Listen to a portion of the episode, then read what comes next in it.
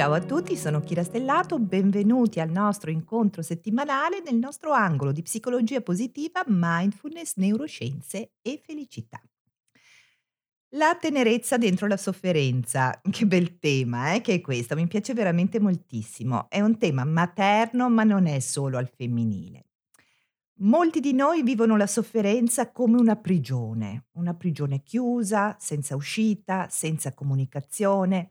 Quindi la sofferenza come un isolamento. La sofferenza del corpo, eh, come in una malattia, e quella dello spirito come in una perdita, provocano a molte persone un senso di solitudine, ma anche a volte di fastidio, di irritazione, rabbia, eh, fastidio verso noi stessi. Eh, l'avete mai provato? Perché non vorremmo soffrire, nessuno vuole soffrire, ed è un po' come se la sofferenza fosse una delusione. Un tradimento del nostro corpo, del nostro spirito fatto proprio a noi stessi. Quindi la tenerezza mm, è fuori da questa equazione eh, molto spesso. E la tenerezza è qualcosa che possiamo al massimo rivolgere ai bambini, o magari a qualche anziano, e anche lì non a tutti. Invece, invece la tenerezza ha a che fare con la saggezza, e la saggezza con la pacificazione interiore. Perché, eh, vedete, in questa dimensione il cuore non è affamato, la mente non è persa nei suoi mille pensieri, desideri, paure. Tutto è fermo, ma in maniera dinamica. La calma mentale porta a un'apertura del cuore, a una comprensione profonda, a un silenzio che nutre. Questo è un concetto che... Eh, È stato studiato e viene studiato anche dalle neuroscienze.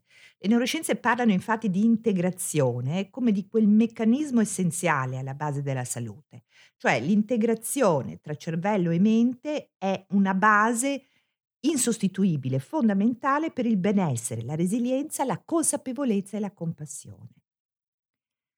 Come sviluppare, come poter sviluppare questo stato di dolce quiete? La chiamo io, questa pacificazione, questa pace del cuore.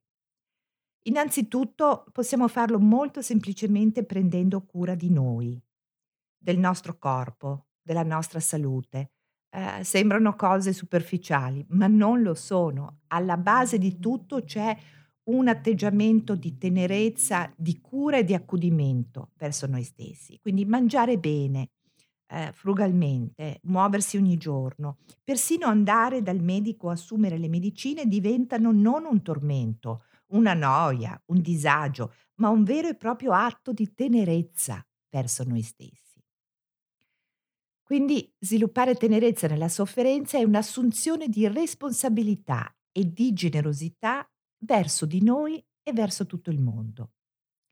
Vedete, un cuore ferito è un cuore vulnerabile.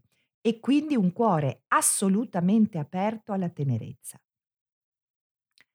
La pratica meditativa ha anche solo cinque minuti al giorno di osservazione del proprio respiro, quindi proprio la base di quella che è una pratica di consapevolezza, può essere uno strumento di osservazione della nostra fatica, ma anche di tutto ciò che la nostra fatica contiene. Perché dentro la sofferenza c'è sempre una parte tenera. E attraverso la meditazione possiamo entrare in contatto con questa parte e quindi imparare a soffrire senza soffrire.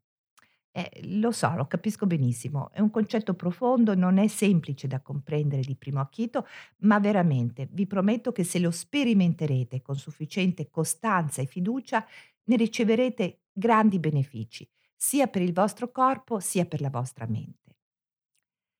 E tu? Tu provi tenerezza per il tuo dolore? E provi tenerezza per il dolore degli altri? Se vuoi approfondire questi temi vai al mio sito, il solito w w w punto chiara stellato punto com, iscriviti alla mia newsletter e condividi, mandami i tuoi commenti, mandami i palloncini colorati. Sai che la condivisione è la forza del cambiamento. E, e questa società ha bisogno di un cambiamento e ha bisogno di ritornare e riprendere salute del corpo e della mente. Quindi eh, ti lascio adesso, ci vediamo la prossima settimana e ti auguro di vivere una giornata di tenerezza per la tua fatica. Ciao!